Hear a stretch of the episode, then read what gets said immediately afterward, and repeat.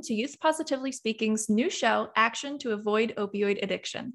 My name is Paige Ewing, and I work at Prevention Resources as the multimedia specialist for Positive Youth. Prevention Resources is a nonprofit located in New Jersey that is dedicated to promoting health and wellness of individuals, families, and community through education, collaboration, advocacy, and treatment. Today, my host is Megan Moore, the project coordinator of the Partnership for Health Drug Free Task Force. And you might see her camera's off. We've been having a little bit of technical difficulties this morning, um, but we are still happy to have her as an audio guest. So, welcome to the podcast, Megan. Thank you, Paige, and welcome, Dr. Barter. Yes. So we are very excited to be hosting this new show on our platform. Um, and it's really here to help educate and inform the public about the opioid epidemic, the alternatives to opioids, and educate the public on a bill called the No Pain Act. Um, and we're working with Voices for Non Opioid Choices to educate and advocate for healthy communities through these non opioid choices. So we're really excited to have Dr. Barter with us today um, because she is a doctor here in Hunterdon County to really talk to us about what it's like for patients. Um, do they have access to those alternatives? What does that look like? What are the challenges that you have as a provider? Um, so we're really, really excited to have you here, Dr. Barter. Thank you so much for coming on. Well, thank you for inviting me. So I think that might be a good place to start of like as a healthcare provider, what are some of the barriers and challenges that you have when it comes to prescribing alternatives for patients who might want them or need them?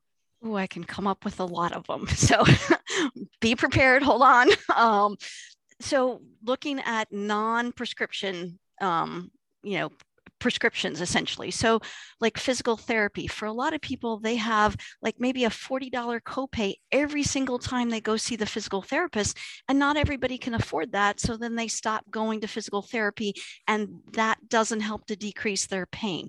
When you look at other things like chiropractor, I have oh, a woman who was on opioids, got pregnant, got off of the opioids, started to see a chiropractor, and the insurance told her she has a 30 visit lifetime limit. So she saw them regular during her pregnancy, has not been on opiates, does not want to go back on them, but at some point she's going to run out of her benefits of being able to go see the chiropractor that has really helped her maintain not being on opioids. Um, some other things that often aren't covered by insurance are like mindfulness based stress reduction. Um, so that's often a fairly hefty fee, besides the time commitment that it takes. But if we can help people learn alternatives to managing pain and stress, then they're less likely to feel the need to be on opioids. Also, if you look at other complementary and alternative treatments like Reiki, massage, Chinese herbal medicines. One, there's not very, you know, a lot of places don't have a lot of those providers around. Patients don't know about them. And the majority of time, insurances don't cover that. And so, again, that's just a few of the non prescription alternatives to opioids that can be an incredible adjunct, whether you're on opioids and trying to get somebody off, or whether we're trying to keep somebody from even starting on opioids opioids are often made worse, um, or opioid use is collaborates with um, depression, mental health, anxiety, and it is really tough to get to see mental health providers. Um, so the wait time to get into one in the pandemic has made that millions times worse because so many people have anxiety and depression and and fortunately there's a little less of a stigma about seeing a therapist than there used to be but if you can't get through the door you can't get a call back you can't get that started then you don't get those other support systems. And often if we're looking at trying to help people with addiction mental health counseling and therapy is such a huge piece of that so mm-hmm. somehow if you know insurance is recognized because in the past mental health and primary care were very separated and they didn't talk to each other and so you know not being able to access those records and and then the pay for mental health um, is severely lacking as far as you know a lot of people don't want to become a mental health pro, uh, care provider because of the long hours and not adequate pay for what they're doing. And so um, a lot of places are losing their mental health providers because there's some large corporations that are now doing virtual telehealth. And a lot of the local mental health providers are now going to these large national companies that pay better. So mm-hmm. there's less of them here locally. Um, when you also look at um, opioid addiction, we need to think about it as like a chronic condition. And there's a stigma attached with it because if somebody has diabetes and for some reason they didn't take their medicine that day, which happens all the time. Most people mm-hmm. don't take their medicines every day. You know, if somebody's prescribed an antibiotic, a large percentage of people don't finish them. Um, you know, if somebody's told take Advil, you know, three times a day for seven days, most people don't do it for that length of time. But so if a patient has diabetes and they don't take their diabetes medicines, we don't discharge them from the practice. But if somebody's on opioids and they didn't take it that day, and we do a urine drug screen on them and it doesn't have it in them, they are completely discharged from the practice. So they're likely then to doctor shop to find what other doctor can I get this from, or go buy something on the street, or heroin's cheap. Um, yeah. And so that often leads to other addictions because our system treats it not as a chronic condition like we do every other chronic condition. So, you know, some of the attitudes and behaviors need to change to really think as, you know, if somebody is on opioids, it is a chronic condition. And then, really, what is the chronic condition that got them there in the first place? And what else can we do? Mm-hmm. So then when we start looking at medication treatments, I have to jump through all kinds of hoops to maybe get somebody a prescription for what's called a lidoderm patch. It's a patch that has numbing medicine in it they can put right where the pain is so they don't need to take a systemic pill like an opioid. But the you know, the patch is a bit more expensive and so insurances won't cover it, but I can give somebody as many opioids as I want to mm-hmm. um, and it doesn't cost them or the patient very much and they can go pick that up. Um, some of the things that have become over the counter now, like Voltaren cream, which is an anti inflammatory cream, it's not cheap to buy a tube of it, but now that it's over the counter, most insurances don't cover it. So yeah. if you're not financially independently wealthy, um, and if your insurance doesn't cover it, then that becomes less of an option for you. When you look at other Medicaid or other treatments like Duragesic patch, yes, it is a fentanyl, but it's in a patch and it's released over 72 hours. So there's a lower, less, or lower chance of addictive potential with it because with opioids, you get a high peak of an effect and then it gets out of your system. When it's out of your system, people, particularly if you've built up a tolerance, have withdrawal symptoms and feel really bad. So there's this incredible incentive for your body to take another one and then you mm-hmm. feel better and then you feel bad and then you take another one and then you continue to build up that tolerance and the need to take more. So when you have a continuous dose of the medicine over 72 hours that doesn't have those peaks and troughs then there's a lower potential for addiction with that patch. Yes, fentanyl has been used inappropriately, and there's ways that, you know, it's not mm-hmm. safe. So, not that I'm supporting everybody should have access to fentanyl in any way, shape, or form, uh, but there's got to be alternatives. You know, you look at medical marijuana, and, you know, that's very different than recreational marijuana. And I don't want to sound like I'm supporting everybody should do that, but medical marijuana has less um, side effects and addictive potential as compared to the opioids, which again are covered by insurance. And I can give people a whole bunch of opioids at a very low cost. And so, you know, when you start looking at some of the other social determinants of health? Can you get to some place where you can, you know, if you do have access to medical marijuana, that's not very available in a lot of places here locally. Um, but also just thinking about transportation, if you can't go to a provider, get to a chiropractor, acupuncture, much less as if it's covered, get to your provider on a regular basis. So, um, appropriately, I think, we have put in guidelines if somebody is on opioids, they need to come to the office at least a minimum of every three months. It may be every month. Um, we need to, you know, have a controlled substance agreement with them. We need to have um, a urine drug screen on a regular basis. Well, if their transportation isn't easy and in a very rural county, that can mm-hmm. be a real barrier. So if they can't get to your office, um, then that makes it a little harder to maintain that relationship. And in the past, providers said, no show, you're done. Um, yeah. and, and so we need to look at that. Um, other medications, um, Suboxone, which has been shown to help people um, refrain from using opioids, there's all kinds of barriers put in place for providers to prescribe that. So, you know, my feeling is if I can prescribe opioids and Narcan, why can't I prescribe Suboxone as a treatment for the opioid addiction to help people not be on the opioids? And so, you know, you have to get an X waiver. There's been expectations in the past that you had counseling readily available, and we don't all control that access. And so, you know, if the medical system as a larger whole could really think about what support needs to happen in like a primary care office so that all primary care providers look at this at the same way that we prescribe diabetes medicine or hypertension medicine that we should all be doing it because if we have the capability and are willing to prescribe opioids, we should be able and willing to help somebody be off of opioids. Mm-hmm. And so, you know, can we look at is there a way to have somebody in the office that helps navigate some of those other complementary and alternative providers or mental health support, or just making sure what are the barriers to getting somebody into the office on a regular basis? Um, and some of those pieces of support, I think, would really help primary care providers increase the likelihood that they're going to um, manage opioid addiction and medication access, um, you know, treatment. So that way, folks are less likely then to go back to opioids or go to other kind of substance on the street that's cheap.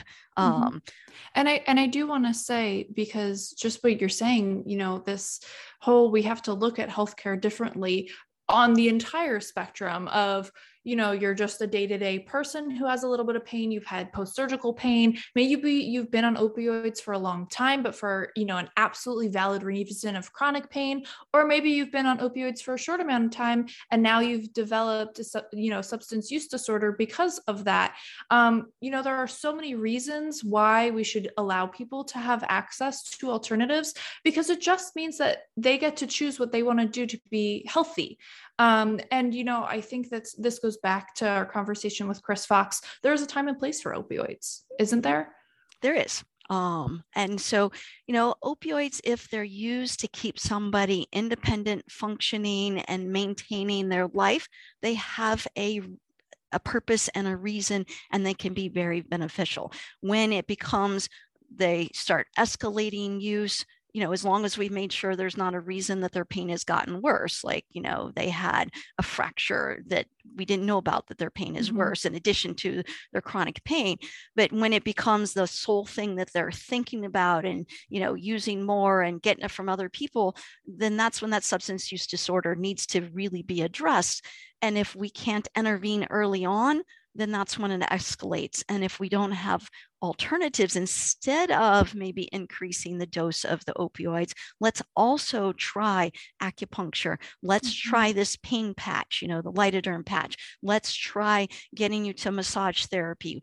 Then hopefully we don't need to escalate the use of the opioids and they can still be functioning and being engaged with their family because when you stop being able to do many of your activities that's very isolating mm-hmm. and can mm-hmm. be very depressing and that increases mental health concerns um, that can actually make pain worse yeah, absolutely. And I think we're in this unique time that stress, anxiety, and depression are at an all time high because, you know, we're recording this in October of 2021. We're still in the plight of COVID 19. And so that's very prevalent. And I know that, you know, now people have been at home for such a long time. They aren't living healthy, active lifestyles as maybe they used to because they're afraid to go outside.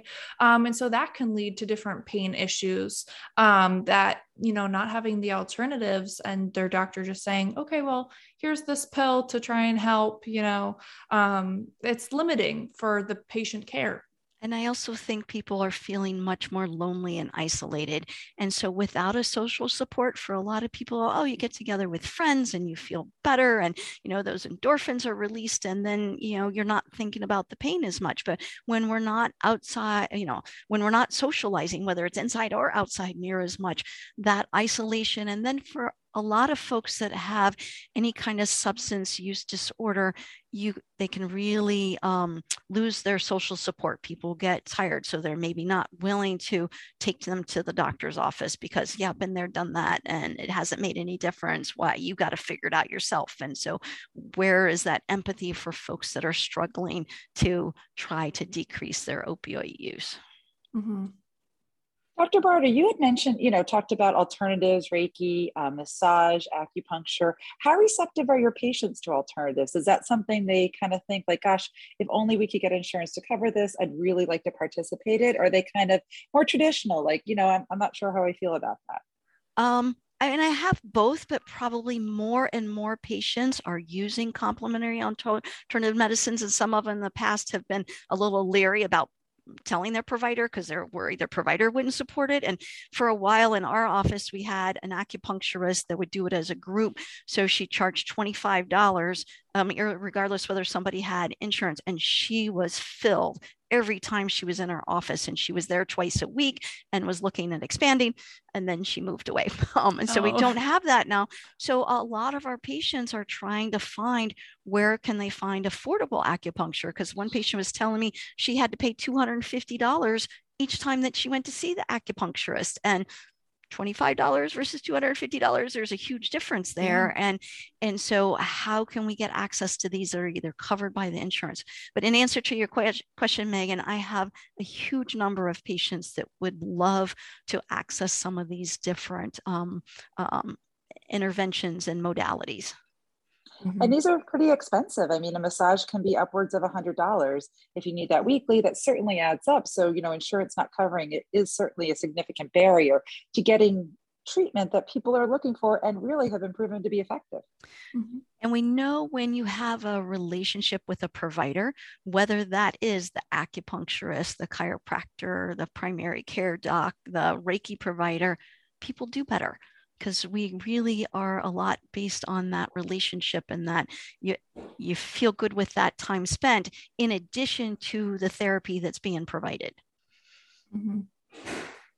yeah and i think you know when we talk about this whole big conversation about changing healthcare as it is today in the country, um, it can be a little intimidating. Um, you know, where do you even start? But I think, you know, a great place for patients to start is to ask their insurance companies, what do I have available to me? Asking their providers, what do I have available to me right now? And then hoping that, you know, advocates and work will go through that things will get passed, whether on the national level or within insurance companies to make those, you know, larger policy changes to increase access um, because I, I, think we've said it before in a previous podcast. We just want to give providers more tools in the toolbox. We're not taking away opioids because, like we said, there's a time and a place for them, but there's also a time and a place for all these other alternatives. And they're so incredibly needed, as you said, Dr. Barter.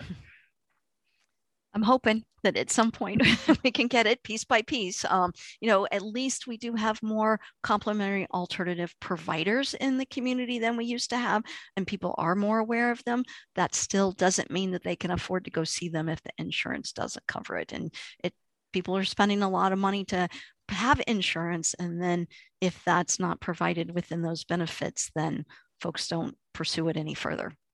Mm-hmm. Dr. Well, Barter, do you? Oh, I'm sorry, Paige. No, go ahead, Megan.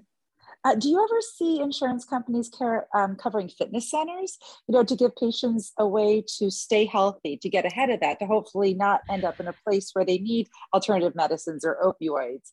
Um, is that something you ever see with insurance companies? Um, you know, there's a program called Senior Sneakers that there have been some mm-hmm. insurance that have really focused on the senior population and trying to get them active because we know if people are active as they get more mature, they're less likely to fall and break their hip and some of those other things. I have not seen it in other populations necessarily, um, which we know that people, when they're active, again, those endorphins release, they feel you know mental health is better as well as physically the muscles when a muscle's stronger and more flexible the less prone it is to injury and the less prone you are to chronic musculoskeletal pain and that's not the only type of pain that opioids are used for but it would be nice to see that uh, in a more comprehensive approach from insurances mm-hmm. And it's kind of encouraging to know that at least one age group in some cases has something like that um, because it's a good jumping off point and being like, well, you prescribe it to, you know, our older communities let's prescribe it for everybody. Let's allow access for everybody. Um, and that's really what we're trying to do with this podcast is show where the limitations are and increase access for both providers and patients so that they have access to whatever care that they need to live a healthier and happier lifestyle um, just another access to care point that I had forgot to mention was often access access to pain management. Um, if you know we start something and we're not able to manage as a primary care provider, we often want to get them to pain management, and it's hard to get through the door. And for a lot of people, that's listed as a procedure and specialty um, service, and so there's a much larger copay for that. So it's often difficult to get somebody through the door to get other ideas or thoughts of okay what else have, have i not thought of that might help? You know if there's like a um, uh, epidural injection in the back that i may not do that may help somebody. Can we get you know a stimulator unit? But again if somebody can't get through the door or can't afford the copay for the specialist then those are less likely to happen. Mm-hmm. yeah Absolutely. Well, I just want to say thank you so much, Dr. Barter, from coming on, telling us about, you know, so many different limitations that you all have, but also the possibilities that are in the future. And of course, thank you, Megan, for coming on and for representing the Drug Free Task Force on the podcast. And thank you to our listeners. If you all feel passionately about the topics we've spoken about, we encourage you to use things like drug disposal boxes to dispose of your unused, unwanted, expired medications, to ask your prescriber for things like alternatives if you are experiencing pain, and then even educate your state legislature members on things that are coming down the line in your state and nationally. And of course, for more information about the No Pain Act, please visit nonopioidchoices.org for more information about opioids and our initiative. For our initiative, um, please visit our website, njprevent.com. And we want to thank you for listening in. We'll see you next time for more Youth Positively Speaking about actions to avoid opioid addiction.